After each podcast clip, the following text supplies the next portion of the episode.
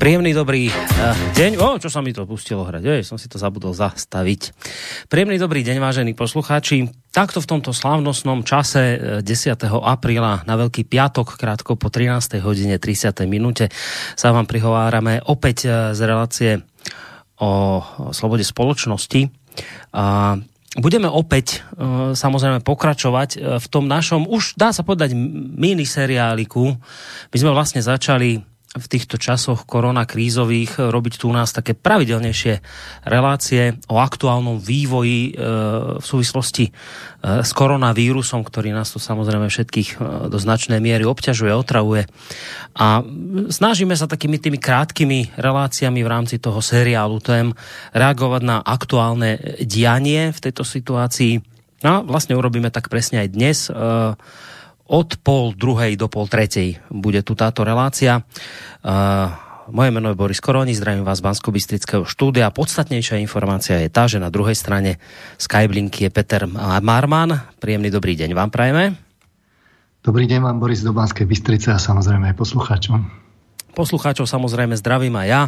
Keďže máme tu hodinku, tak v týchto reláciách viac menej sa už stalo takou trošku tradíciou, že veľmi teda nejako tie otázky poslucháčov neriešime. Ak by predsa nejaká bola, tak potom mailová adresa studiozavináčslobodnyvysielac.sk Niekde v závere relácie by sme sa k tej otázke prípadne mohli dostať, ak nejaká bude. Ale poďme teda hneď na to. My posledne, keď sme túto reláciu robili, ste si na to spomínate, aj vy mnohí poslucháči, to bolo práve v časoch, keď eh, premiér Igor Matovič volal po takej eh, po takej tej eh, spoločnej diskusii, že otvára teda verejnú debatu o tom, že ako sa s tým koronavírusom ideme popasovať. Vtedy bol v hre ten scenár, ten tzv. blackoutu alebo shutdownu, alebo teda naproti tomu bol nejaký scenár, že dobre, takto, takto neurobíme, budeme s tým bojovať ďalej s tými opatreniami, ktoré máme, ale pripravte sa na to, že to bude trvať dlhšie. V tej našej relácii vlastne jednoznačne odznelo to, že teda ten shutdown, ten black, blackout, to vypnutie Slovenska na dva týždne by bol ďaleko lepší krok, ako to takto naťahovať v čase. No ale treba povedať, že samozrejme to nebola reakcia na našu, na našu reláciu, ale v podstate hneď potom, ako, ako premiér po tejto verejnej diskusii e, zavolal alebo vyzval k tejto verejnej diskusii, tak sa vlastne hneď začali vyjadrovať, či už teda politici alebo nejakí odborníci. A treba povedať, pán Marman, že ten blackout, ten shutdown, ktorý sme tu vykreslili ako možno to práve dobré riešenie, oni zhodili pod čiernu zem. Možno s výnimkou Borisa Kolára z strany Sme rodina, ktorý je teda tiež súčasťou koalície. Inak všetky strany, iba on povedal, že teda bol by ochotný o tom akoby diskutovať, e, keď si vypočuje odborníkov k tejto téme. Inak okrem neho všetci to rázne zamietli, padli tvrdé vyjadrenia, že jednoducho to by bola absolútna katastrofa, pohroma ekonomická pre Slovensko a tak ďalej. Čiže zhrnuté, počiarknuté, drvivá väčšina názorov bola vlastne proti tomu, čo odznelo v tejto relácii. Chcem sa teda tak opýtať úvodom tejto relácie, vy ste za ten čas prehodnotili aj to váš, ten váš postoj k tomuto, či ten zotrvávate na tom názore ako pred tými pár dňami?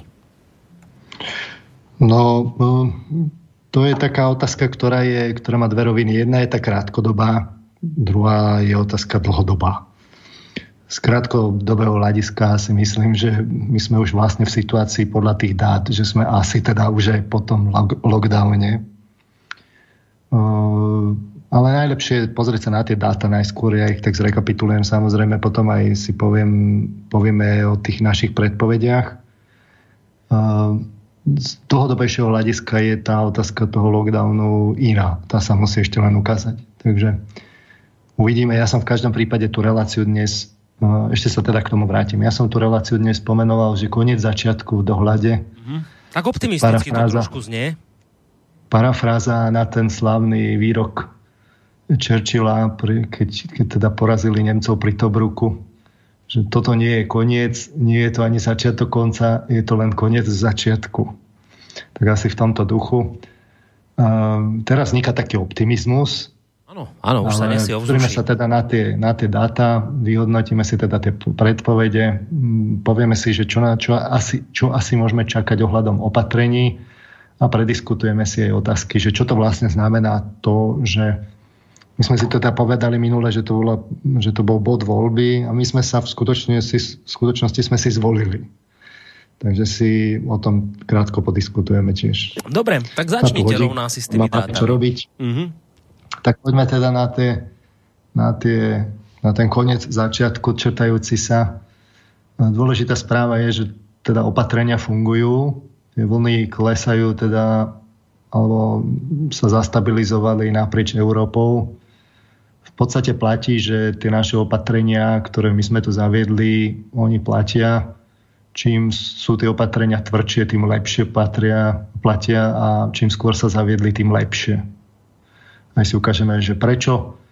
E, povedzme si teda najskôr tú situáciu, krátko si zrekapitulujeme, ako vyzerá teda v západnej Európe a v južnej Takže minule sme si hovorili teda ten počet prípadov na obyvateľa, keďže už od začiatku tej krízy uplynul v podstate viac ako mesiac, tak už najlepším ukazovateľom na konci, no to je v podstate najlepší ukazovateľ aj na všetky tie návrhy, keď niekto bude prichádzať. V konečnom dôsledku je dôležité, koľko ľudí zomrie a koľko ľudí zomrelo.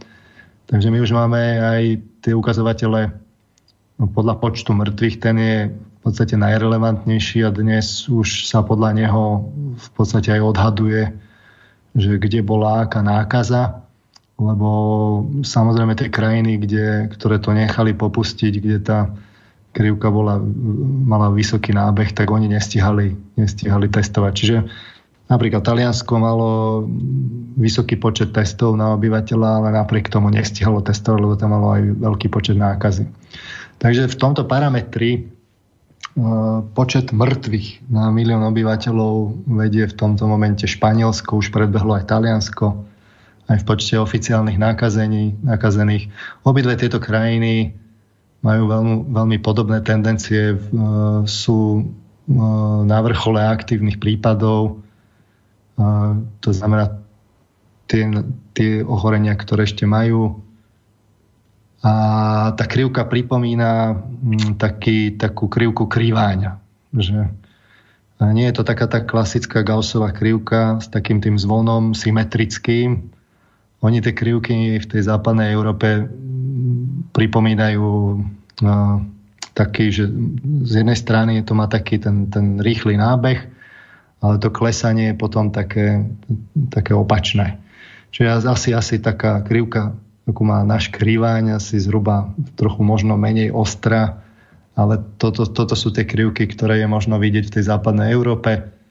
Podobne je to vo Francúzsku, Belgicku, Holandsku a, a Spojenom kráľovstve, čiže vo Veľkej Británii. A tí, sú, tí majú takmer teda taký stagnujúci teraz ten krývaň, kým tí a Španieli, tam je to viac už ako keby za tým vrcholom, tak títo sú niekde tak na, na vrchole tej nákazy. Čím Francúzi sú asi takí, že možno už najviac za, ale uh, Holandiania a Briti títo ešte majú, títo majú ešte na vrchole. Jedno také, jeden taký prípad, ktorý sme si povedali, že budeme sledovať, je Švédsko, tak ešte 4 dní dozadu sa zdálo, že možno majú tú, tú krízu zvládnutú, ale posledné dva dni mali maxima dva dni po sebe a akurát dnes vyšla správa, že ten liberálny režim v podstate rušia. Čiže kultúra dôvery už oficiálne teda zlyhala. A najväčšiu, najväčšia nákaza sa teda šíri medzi pristahovalcami a seniormi. Nebudeme si to teraz interpretovať. Čo sa týka Nemecka, Švajčiarska, Rakúska, tam je tá len trošku vás preruším, je... čiže už, ne, už, už skončili no? všetky krajiny, ktoré rozmýšľali nad takým tým zamorením spoločnosti, alebo teda tým liberálnym prístupom k tejto kríze. Tak už, už nie je nikto. Každý už teraz prišiel na tie tvrdé... Ara, raz ohňom skončila, mm. možno ešte Lukašenko v Bielorusku sa tvári, že to ignoruje, alebo nejaké krajiny, ale v Európskej únii už nie. Mm. Už jednoducho všetky tie krajiny prišli na to, že hra, hra s ohňom, kedy sa to povolilo, sa nevypláca, takže museli zatiahnuť ručnú brzdu všade. A čím skôr ju zatiahli a čím razantnejšie ju zatiahli, tým lepšie pre nich, lebo ako ideme k týmto ďalším krajinám, no, už napríklad v tých nemeckých, nemeckých hovoriacich krajinách tam je tá situácia lepšia. Neskôr tam prišla kríza, silnejšie mali tie opatrenia a majú lepšie výsledky. Takže uh, už je to také, že ten, to Nemecko, Švajčiarsko to je ešte taký krivaň, ale už sú evidentne za tým vrcholom. Ale napríklad také Rakúsko to má asi najpresvedčivejšiu tú krivku zvládnutia krízy vôbec uh, v Európe. Uh, naozaj sa to podobá až na takú symetrickú tú Gaussovku. Tie kurcové opatrenia, ktoré boli podobné tým našim, veľmi rýchle zafungovali a z maxima, kedy mali denný nárast 1300 prípadov za deň, sa už týždeň pohybujú zhruba na 300 prípadoch denne, čiže sa dostali na úroveň Česka. A jediným z tých, z tých, z tých nemeckých hovoriacich krajín im viditeľne klesá aj počet aktívnych prípadov, lebo ono to chvíľku trvá, tie prípady, kým sa vyliečia, tak tak to nejaký čas trvá, no tak Rakúšania tí majú asi najoptimistickejšie tie výsledky. My už dnes potom teda mesiaci až mesiaci a pol si vieme povedať aj teda, že čo sú tie hlavné epicentra nákazy v Európe. A to práve hovorí ten, ten parameter tých, tých mŕtvych. Čiže v prepočte na obyvateľa vedie teda Španielsko, a blízko je Taliansko. Španielsko má 330 e, mŕtvych na milión obyvateľov, Taliansko 302. E, Belgicko, čo je, čo je tretia krajina, si treba ujasniť, v poradí je Belgicko, tak e, že, že sídlo Bruselu, tak tí majú dvojtretinový počet mŕtvych oproti Španielsku a Taliansku sú na hodnote 218. Francúzi sa im blížia, tí sú niekde medzi dvoma tretinami a polovicou, 187. Holandiania v polovici, Briti zatiaľ na tretine, aj so Švajčiarmi a Švédi sa k tej tretine priblížujú. No a teraz, prečo je to dôležité si povedať, lebo v podstate ten počet nakazených, ak tá krajina nestihol, nie je až taký výpovedný, Dôležitejšia je práve tá smrtnosť. Ak sa teda predpokladá, že smrtnosť je na úrovni 1% z prípadov, tak vy viete podľa toho počtu mŕtvych spätne odhadnúť, koľko je tam nakazených.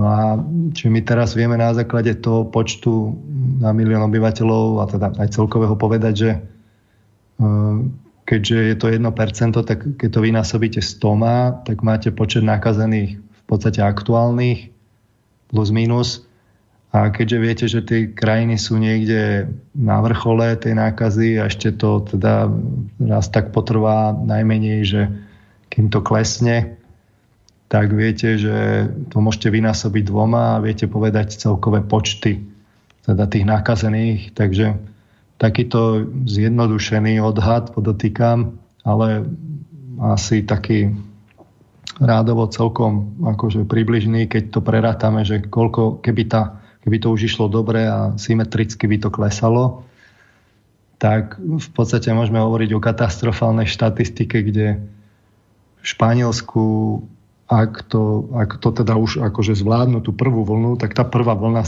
zasiahla 6,6% populácie, Taliansko 6%, Belgicko 4% a Francúzsko 3,6%. Ono sú ohľadom toho aj štúdie, oni tie štúdie chodia vždy s nejakým odstupom časovým, ale teda predpokladá sa, že počet nákazených napríklad v Taliansku je významne vyšší než to, čo je oficiálne číslo. Ja neviem, či som to minule spoči, spo, spomínal, ale teda počet nákazených v Taliansku, teda po, z počtu testov je asi petina pozitívna, takže to vidíte, že oni proste jednoducho nestihali testovať. takže tu hovoríme o nejakej o nejakých 6% populácie, kde je zamorenie. Teda. Uh-huh. A teda tretia v poradí je Belgicko.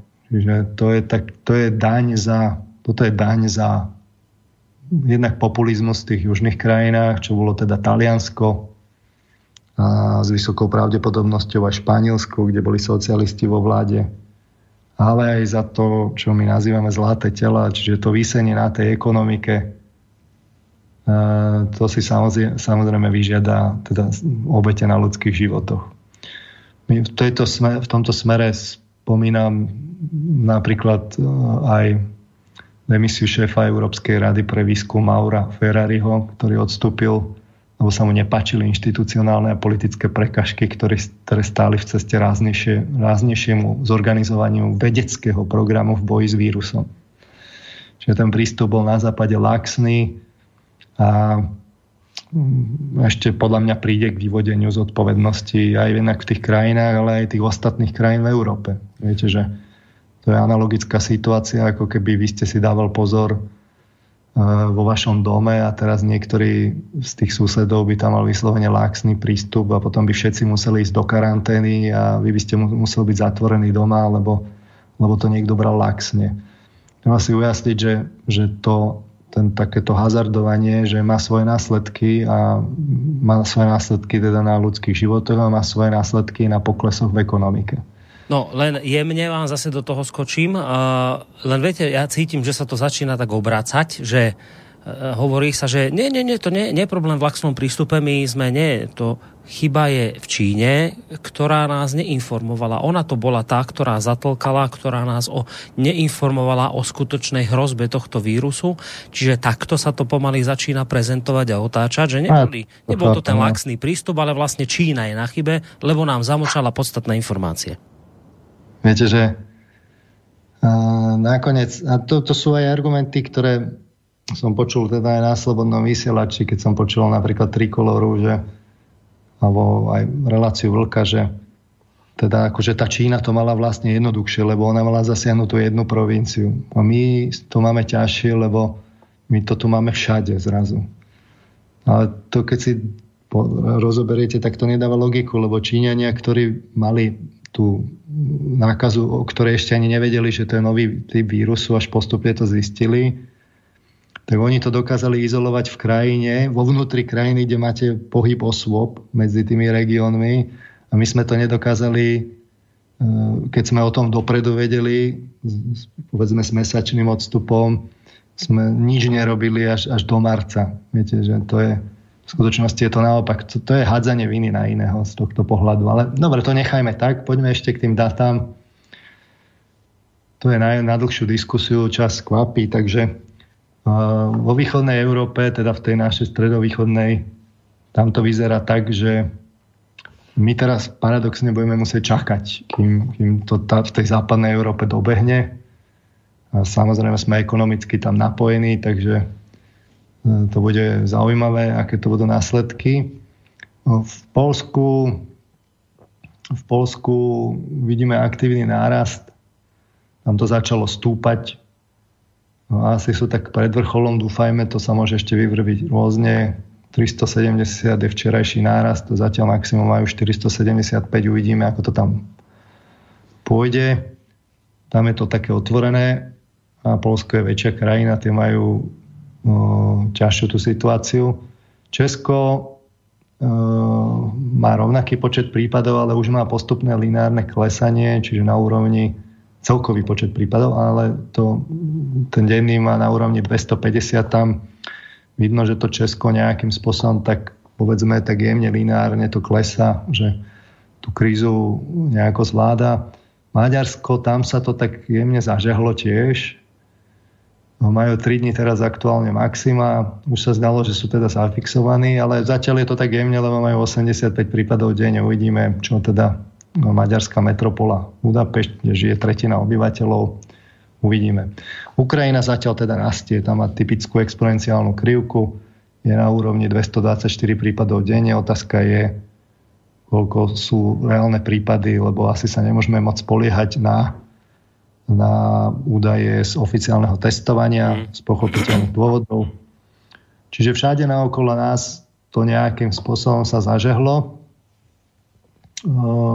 My sme takí, že máme ten počet prípadov taký, ne, nebol, ne, nevykazuje to známky toho exponenciálneho nárastu, ani to, ani to celý čas nevykazovalo. Takže je možné, že sa to u nás vôbec nezažehlo. S vysokou pravdepodobnosťou ešte sa k tomu vrátim. Pre nás sú tiež dôležité ohľadom dát krajiny. E, my sme si hovorili o tom korejskom modeli, čiže Južná Kórea. Tam vypichnem to, že oznámila, že teda najmenej 74 ľudí, ktorým diagnostikovali vyliečenie z nákazy po prepustení z nemocnic druhýkrát pozitívne testovali, čo je taký zaujímavý fakt. Uh, Počkajte, to znamená čo, že oni sa druhý raz nakazili, alebo že ich nevyliečili poriadne? No neviem to celkom presne, lebo tam sa má testovať dvakrát, neviem, že či ten druhý test, ale v každom prípade ich teda prepustili z nemocnice a potom ich pozitívne testovali, takže treba si dať pozor. Uh, Južná Korea pozastavila teda bezvizový styk s 90 krajinami sveta, čiže musí sa jednoducho izolovať tá krajina, v tých v dvoch najťažšie postihnutých oblastiach krajiny hlásili 4 prípady a žiadny nový prípad. V každom prípade okresali ten počet prípadov pod 50 a tam vidno, že na tom tak systematicky pracujú, čiže oni ten sú schopní tak dlhodobejšie zatiaľ ukazujú, že ten, ten svoj model udržiavajú, dokonca v pozitívnom trende ale predlžila prísnejšie pravidla pre sociálny odstup, odstup o dva týždne. Tie, tie školy teda stále sú zatvorené. Čiže z tohto pohľadu ten korejský model zatiaľ teda funguje. Čo je nepríjemné, že nefungoval teda v Japonsku. Japonsko ho neudržalo. Nevýhoda je Tokio, ktoré je preľudnené, tam sa to nejakým spôsobom zažehlo. Japonsko vykazuje teda exponenciálnu krivku a už to nestíhajú jednoducho sledovať tých, tým, tým korejským modelom. Čiže budú musieť pristúpiť k zatiahnutiu ručnej brzdy s vysokou pravdepodobnosťou. V tlači som teda, alebo v tých médiách som objavil teda, že nádejný je teda Island, len Island je špecifická krajina, ona má 360 tisíc obyvateľov, 100, 120 tisíc žije v Reykjavíku, ale sú o štvrtinu väčší ako v Česku. Veľa testujú a dokonca nemuseli nejaké markantné opatrenia prijať. Nejako zvládajú tú krízu za pochodu, ale hovorím, že to je špecifická krajina. Je to proste malá krajina s malým počtom obyvateľov, teda veľká krajina s malým počtom obyvateľov. Zvládajú zvládli prvú vlnu aj zrejme Austrálčania, títo zatiaľ skresali pod 100 prípadov denne, ale to je tiež veľký kontinent a ostrov súčasne. Istú formu lockdownu realizujú v Rusku, tak uvidíme, aká tam bude skúsenosť. Čína hlasí, že má 63 nových prípadov, 161 zo zahraničia, majú problém s príchodmi ruských, ruských teda, čo prišli Číňania z Rúska, z Moskvy, a tiež hlásili, že majú 56 nových bezpríznakových nákaz. Čiže no, uvidíme, ako tam povedie ten, ten, ten čínsky model toho lockdownu. Ale zatiaľ tie čísla mm, v tom Wuhane mm, sa prebudza ten život, ešte stále to není také, že, sa, že tam majú pohodičku. Asi tá situácia začína pripomínať tú situáciu u nás. Uvidíme, že ako to bude. No a teraz na základe týchto dát môžeme vyhodnotiť teda prognozy. Takže čo sa týka hry s ohňom, o ktorej sme hovorili, že teda je nebezpečná, tak nakoniec všetci zatiahli ručnú brzdu. Ešte aj Švédi, ktorí teda ukončili ten voľný režim. Čo sa týka spustenie vlny, tak ja som teda hovoril, že sa mi zdá, že u nás sa spustila spustila sa teda vo, vo všetkých okolitých krajinách. U nás, keď sa na to pozriem, čo sa týka dát, tak uh, nevidím teda v tých výsledkoch, že by boli nejaké epicentra, že by boli chronicky sa opakujúce lokality. Uh, Daniel Kerekeš z NK, chcel by som aj vyzvihnúť jeho prácu, si dal pr- prácu s analýzou v Bratislave, tuto tiež nevyzerá nejako oproti v porovnaní Slovensku so Slovenskom nejako dramaticky, práve naopak trošku možno aj lepšie.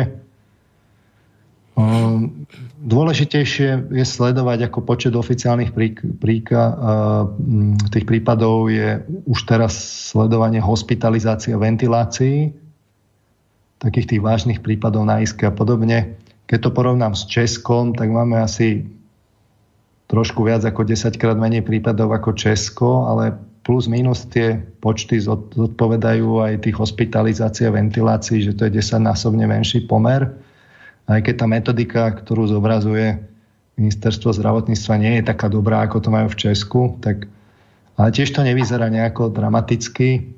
Na druhej strane, ja som teda tvrdil, že treba sprísniť opatrenia a bolo ich ešte treba sprísniť, lebo my sme teda zavedli karanténu pre tých, čo prichádzali do, do štátu, ale zjavne nie pre tých, ktorí prichádzali autom, takže tam bol nejaký problém, ktorý sa konec koncov prejavil aj v rómskych osadách. Tam sa to mohlo nejakým, ešte teoreticky, tam sa to mohlo nejako zažehnúť, ale No, to som sa chcel práve spýtať, keď vravíte, že sa to u nás nezažehlo, tak...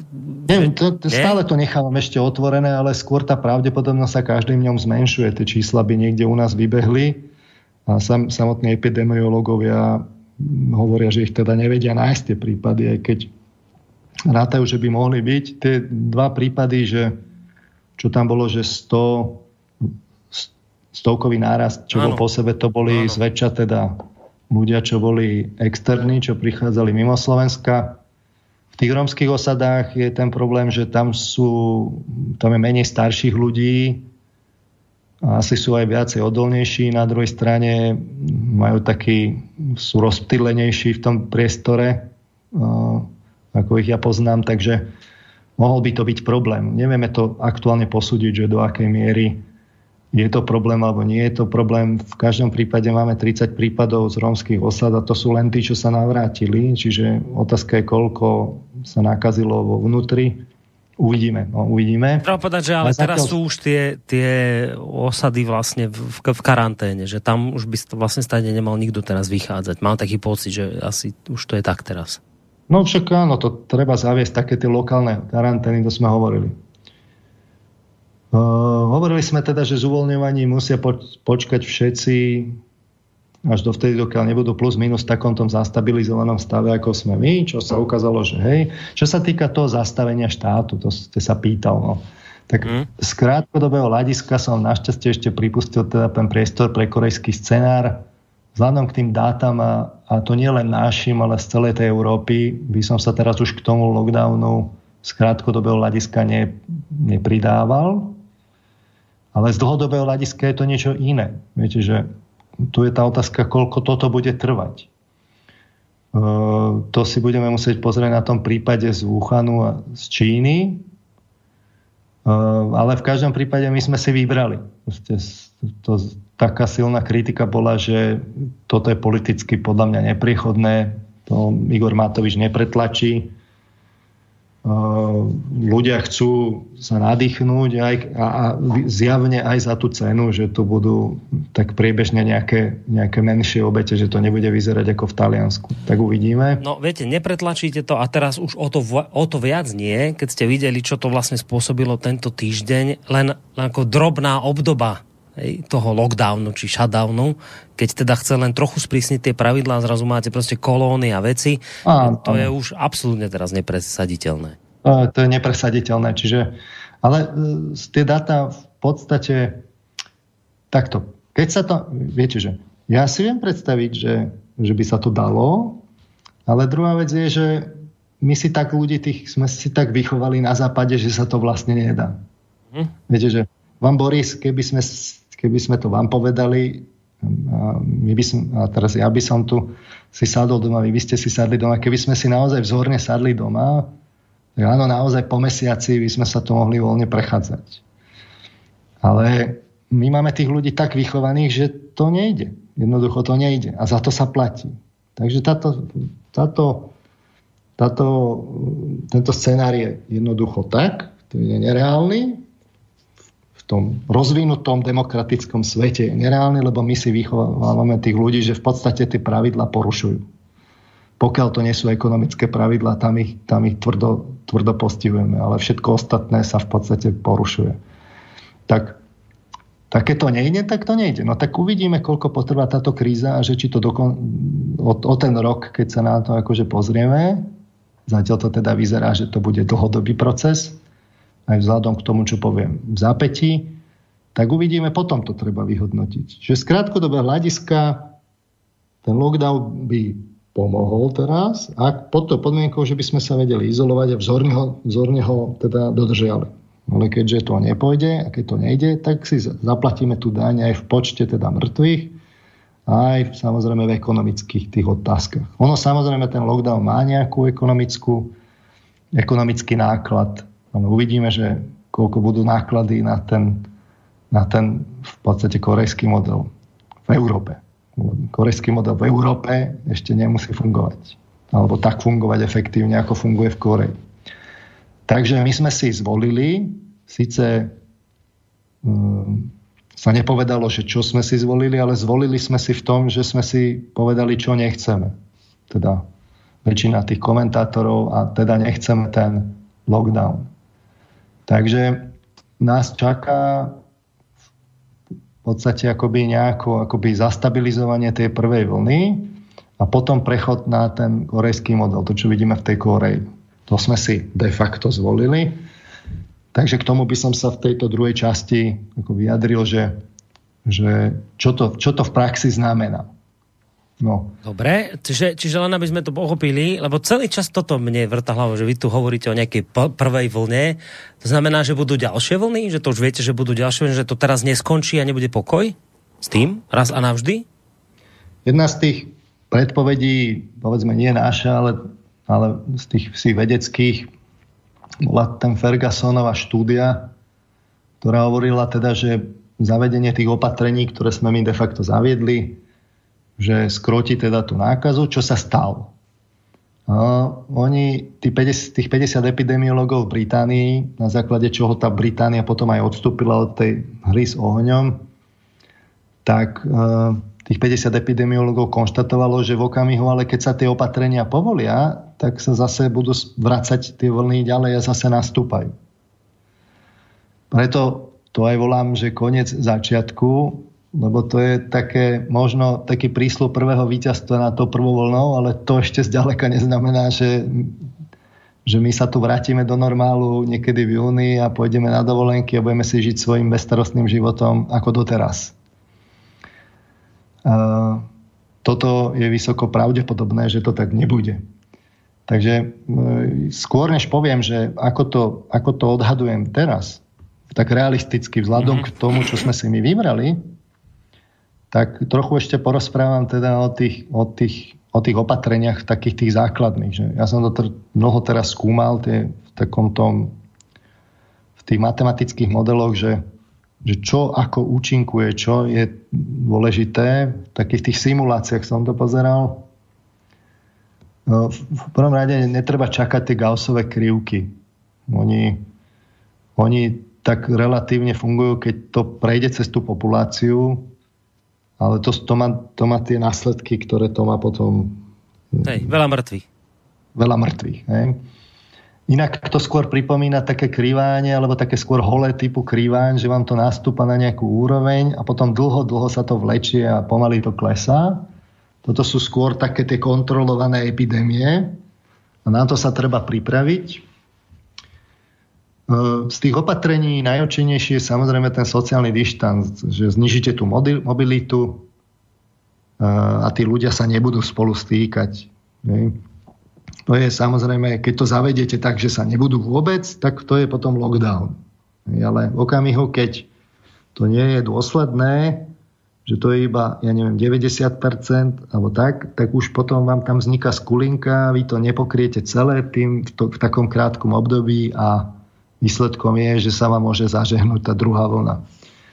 Keďže tento sociálny dištanc zmrazí tú spoločnosť, tak e, bude teraz tá tendencia, ako sa ľudia akože zistia taký, akože nadýchnú sa trochu toho optimizmu, tak bude tendencia to povolovať.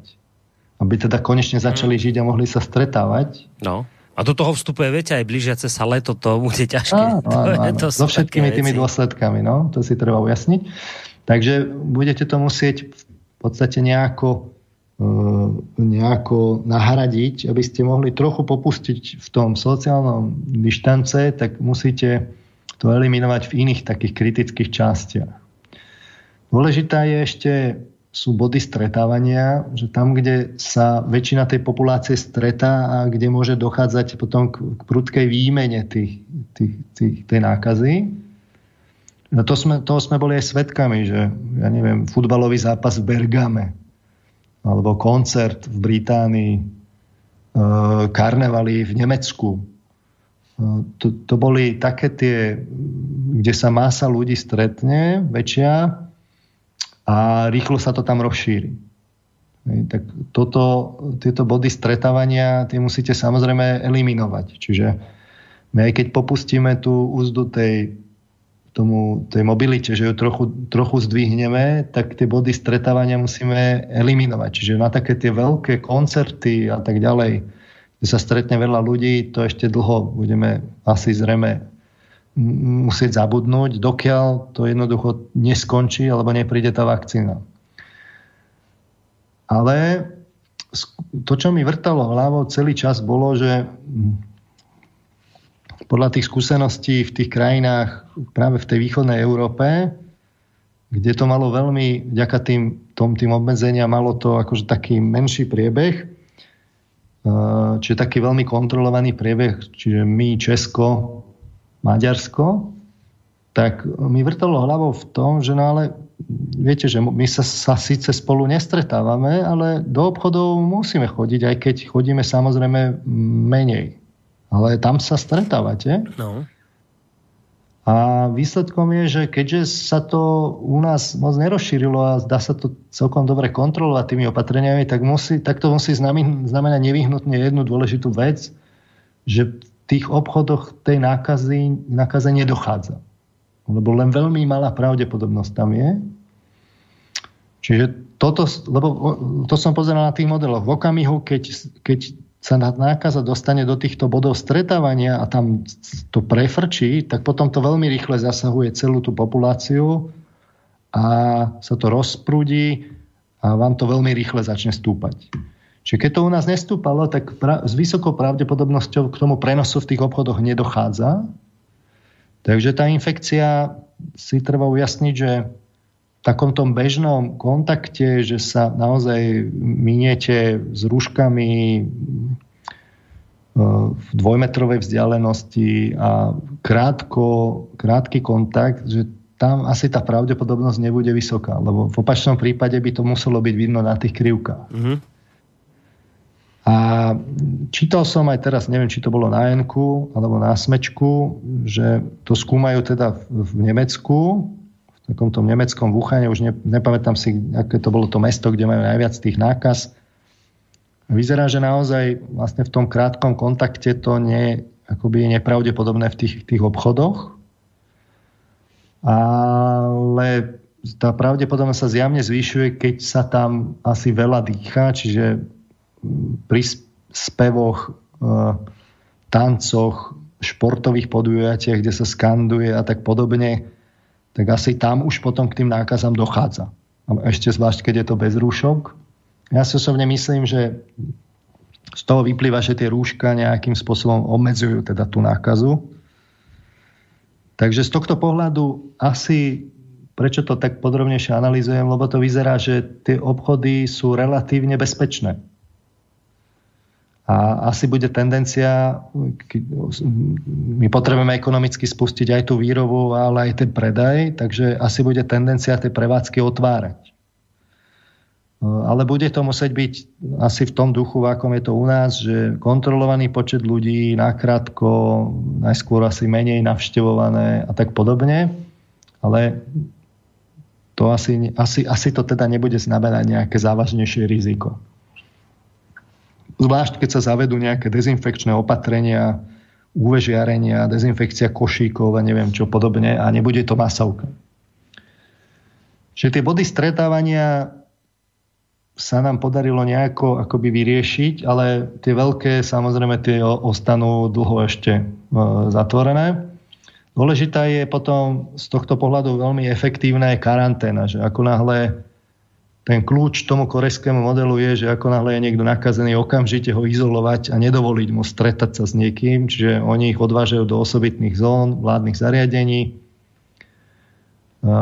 Dôležité budú aj lokálne karantény, že ako sú, ja neviem, tieto rómske komunity, kde sú špecifická oblasť, kde, kde sú vo veľmi intenzívnom kontakte celá dedina Čiže to sa budeme musieť pripraviť, že ak toto, sa na, toto nastane aj v nejakých iných oblastiach, tak tieto lokálne karantény budú musieť byť.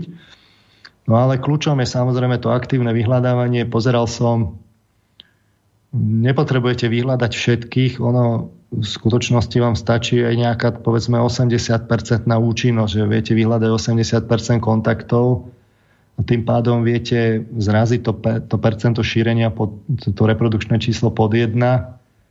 Ono sa to trochu natiahne v čase, ale, ale vlastne v istom momente to potom vyhorí a toto je zrejme pravdepodobne vidno v tej Koreji, že oni nie sú úplne 100%, ale nepotrebujete úplne 100%. Hej, že to viete natiahnuť v čase a tým pádom vám potom nekolabuje zdravotníctvo, že toto je asi tu dôležité.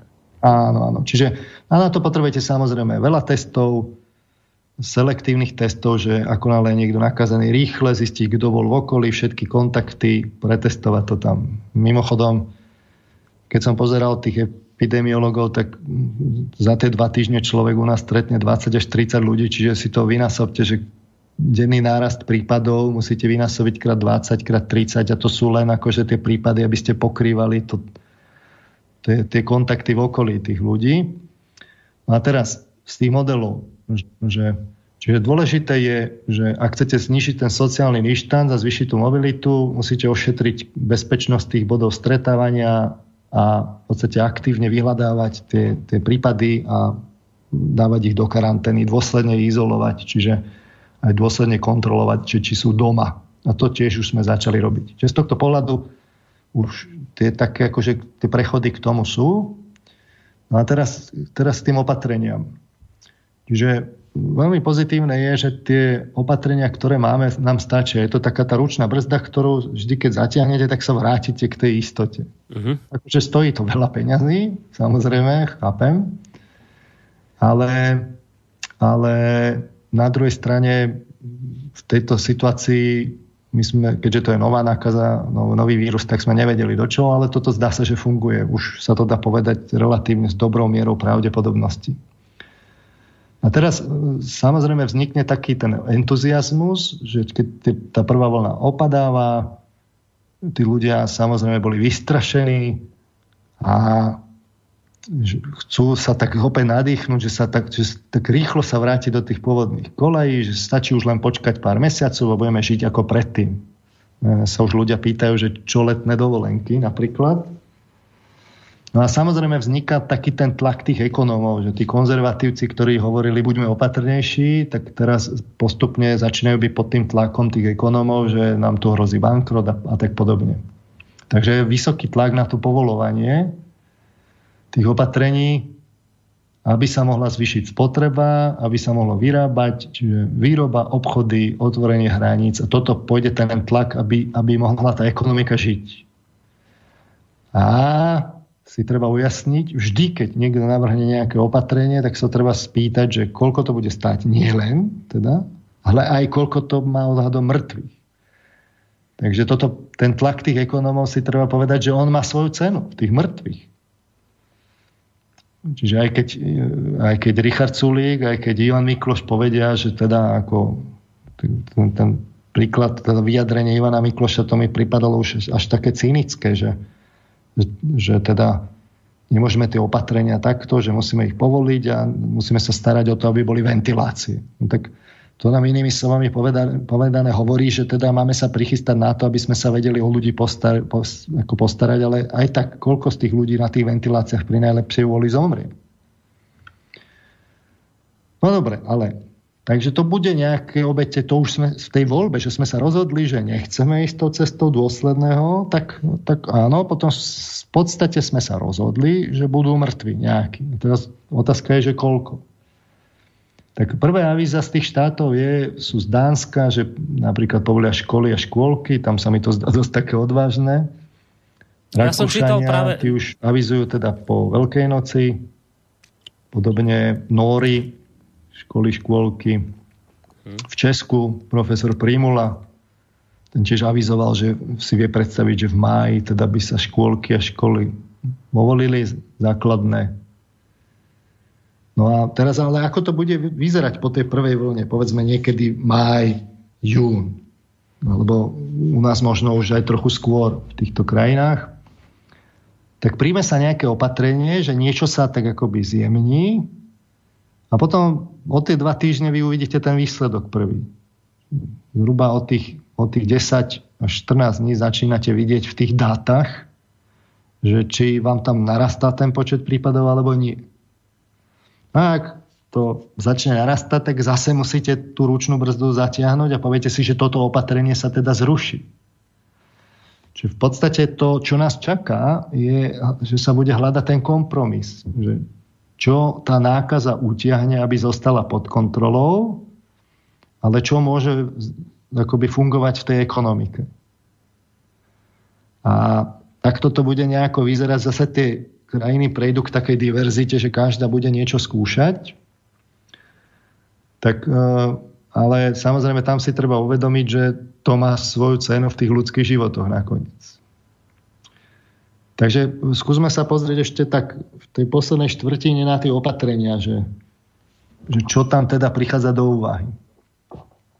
Tak samozrejme tie škôlky a školy uh, sú je tendencia ich popustiť.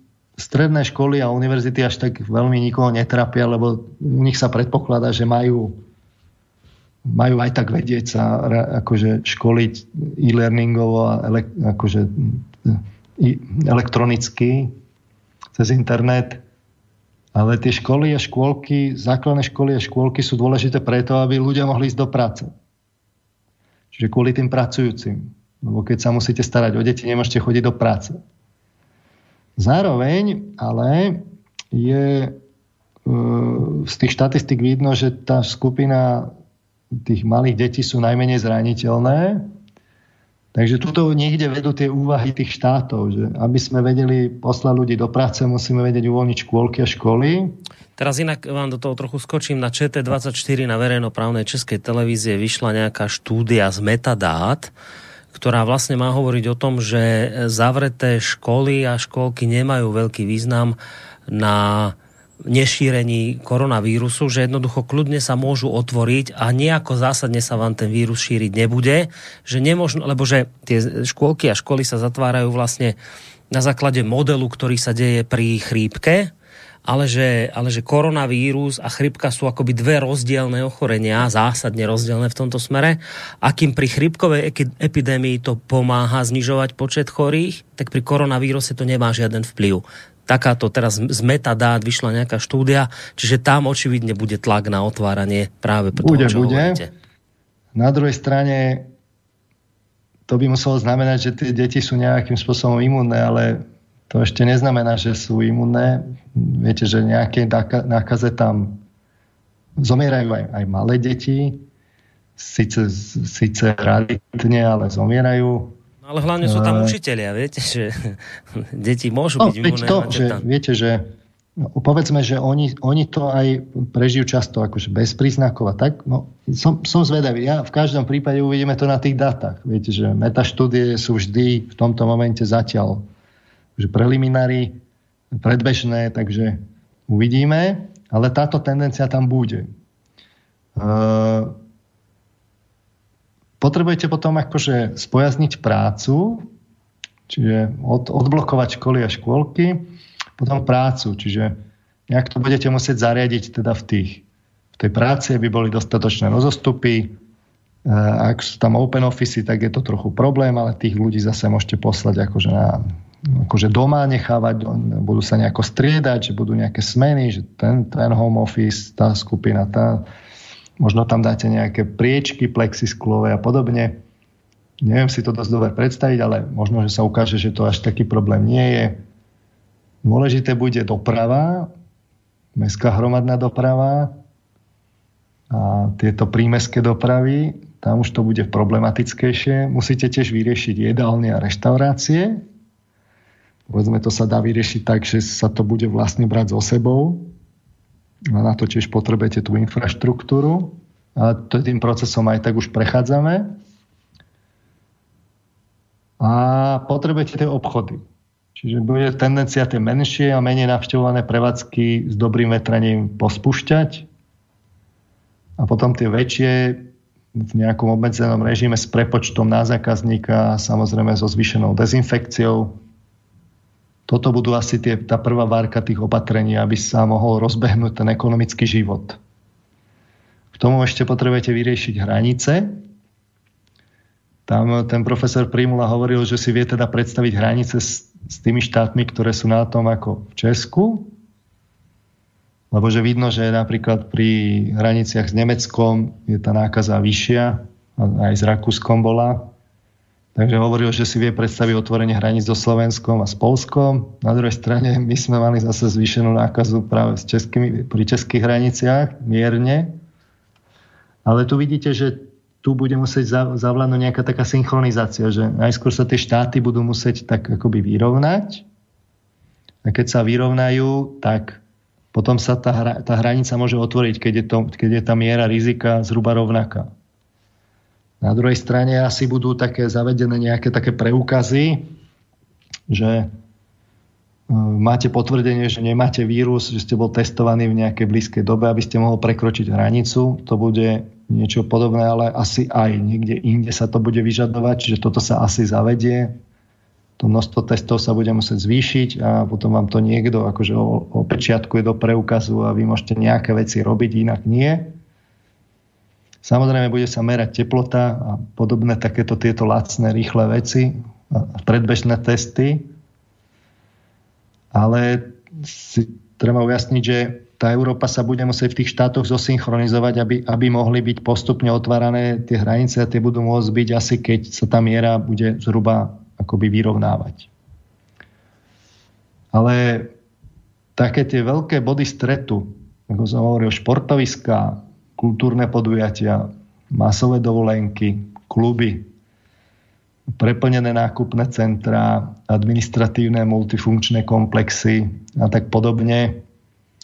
To bude problém a to bude úplne najneskôr. Čiže taký ten život v oblasti kultúry, e, zábavy, športu a tak podobných, ten bude spúšťaný úplne na, na koniec, ak vôbec. Lebo stále je tu tá otázka, že vy zavedete nejaké opatrenia, počkáte teda tie dva týždne, uvidíte, čo to urobí s tými krivkami a keď nie, tak dávate tú ručnú brzdu. E, keď áno, tak potom môžete zase trochu povolovať a bude to taká, taká tá to, toto bude také reálne sociálne inžinierstvo. Viete, tí epidemiológovia to budú musieť sledovať a podrobne vyhodnocovať. Na to musia mať samozrejme aj tú testovaciu infraštruktúru a čo najlepšie a najbezpečnejšie e, dohľadať tie prípady a samozrejme, keď, oni, keď sa stupne tá efektivita vo vyhľadávaní tých prípadov, uvádzaní do karantény, tak potom môžete viacej spustiť ten život. Ale ani v tej Kórii to nie je tak, že by si tam žili oni tak akože pohodový život. Tiež tam majú samozrejme tie problémy, ako som hovoril, majú tam ten, ten dištanc a sú tam, sú tam teda stále na úrovni zhruba 50 prípadov denne a to majú zatvorené hranice a sú v podstate ostrov, lebo ako Vlk správne povedal, tak severná hranica Južnej Kórey je jedna z najstrašnejších na svete, takže to môžete rovno brať ako ostrov. No čo je ale iná vec je ešte, a tým sa dostávame do finále, je zamorenie populácie. Profesor Primula hovoril, že sa teda rozhodol vzhľadom k tomu, že on to tak hovoril v, v, v interviu pre DVTV, že teda keďže keby, že keby bol liek, alebo teda vakcína, E, ktorá to bude o 3 mesiace nasadená, že vie o nej, tak, tak jednoducho nechá tie opatrenia nasadené tak, ako sú. Ono, keby sme ich nechali tak, ako sú, tak po nejakom čase, rádovo v nejakých asi mesiacoch, to, to musia prepočítať tie epidemiológovia, by tá nákaza skončila, ona by vyhasla. Lebo ako náhle máte to číslo, ja neviem, že 0,7 to reprodukčné, tak ona postupne vyhasína, až, až nakoniec jej nedáte priestor a vyhasne úplne. Mm. Ale na to čakať nechceme, lebo, lebo ekonomika, lebo sme sa tak rozhodli. A úplný lockdown nechceme, lebo to by bolo príliš na nás. Takže my to budeme musieť robiť tak, taká malá hra s ohňom. No ale toto je taká väčšia, že profesor Primula hovoril, že keďže to nie je, a tie čísla z Talianska hovoria o tom, že tam je možno až 10% populácie vlastne zamorených. Takže sa teda rozhodol on, že, že pristúpi k riadenému zamorovaniu populácie. Čiže budú sa ochraňovať rizikové skupiny, čo sú teda samozrejme starší ľudia, ale hlavne teda uh, hlavne teda diabetes, kardiovaskulárne ochorenia, imunitný systém a tieto. A tie majú problém, čiže to keď je aj u malých detí, aj tam je to riziko, alebo u, u, u, u dospelých. Takže tieto sa akoby nejako budú chrániť a že teda tie, ktoré môžu, ktoré to, to riziko je významne menšie, že tam sa pristúpi k zamoreniu, čiže preto aj, aj, aj to je dôvod, prečo, že školy a škôlky, že pôjdeme na to cez deti. Ako, ako by logicky. To nepovedal tak on, ale, ale to z toho vyplýva. A ja si to ale neviem predstaviť, lebo tí Taliani, no, ako som hovoril, že oni sú teraz niekde na úrovni možno 3% populácie so, Špa- so Španielmi a budú niekde po prvej vlne možno na úrovni 6-7%. Ale nech je to zrovna aj 10. Taliansko je 60 miliónová krajina. Viete, to máte 10% populácie, 10 miliónov, takto, že 6 miliónov je 10% populácie. Tak ako, a na to, aby to mohlo byť, aby to mohlo byť vlastne bez problémov, že, že, že vy e, sa nemusíte obávať toho, toho, tej nákazy, tak musí byť zamorený, čiže musí tú chorobu prekonať 60% populácie plus minus. A neviem si teraz predstaviť, že ako dlho by mohlo kontrolované zamorenie smerovať k tomu, aby teda zamorilo 60% populácie takým bezpečným spôsobom. Mm-hmm. Na druhej strane, ako náhle vy tú populáciu zamorujete, tak priebežne, že ju prekoná nejaká percento obyvateľstva, tak sa vám môžete zase zni, ako zjemniť tie opatrenia, lebo istá časť populácie sa tým pádom akoby dostáva mimo ten systém, že nešíri tú nákazu, takže vy môžete viacej pustiť do obehu tú populáciu. Na druhej strane sám profesor Prímula hovoril, že čo je nepríjemné je, že zatiaľ predbežné, ale úplne predbežné výskumy ukazujú také tie modely, že, že teda imunita voči tomu víru by trvala tak do dvoch rokov alebo dva roky plus minus. To by bolo nepríjemné, lebo v tom prípade by sa to periodicky mohlo vrácať. No, za, za tie dva roky to nestihnete zamoriť určite. To by musel byť nejaký taký španielský masaker. To tak preženiem, ale Čiže tam sú vysoko otvorené otázky a priznám sa, neviem si to predstaviť, že ako, ako, ako by sa to dalo. No nič menej uvidíme, ako teda epidemiológovia si s tým poradia. Ale to, čo nás čaká, keď to tak zosumarizujem, keďže hodinka sa naplnila, tak budú sa nejako povolovať tie opatrenia a sledovať tak interaktívne, že aký to má, aký to má dopad bude, bude sa teda pritvrdzovať to, to trekovanie, dohľadávanie tých, tých kontaktov, tak aby sa vedelo teda tu dohľadať, že kto je nakazený, rýchlo do karantény, takéto opatrenia. A v akom poradí asi čo, tak predbežne, samozrejme, tam to musia rozobrať tí špecialisti. To nie je otázka len epidemiologov, ale vôbec akože celý ten ekonomický život a teda spoločenský život sa musia, to je hneď niekoľko tých oborov.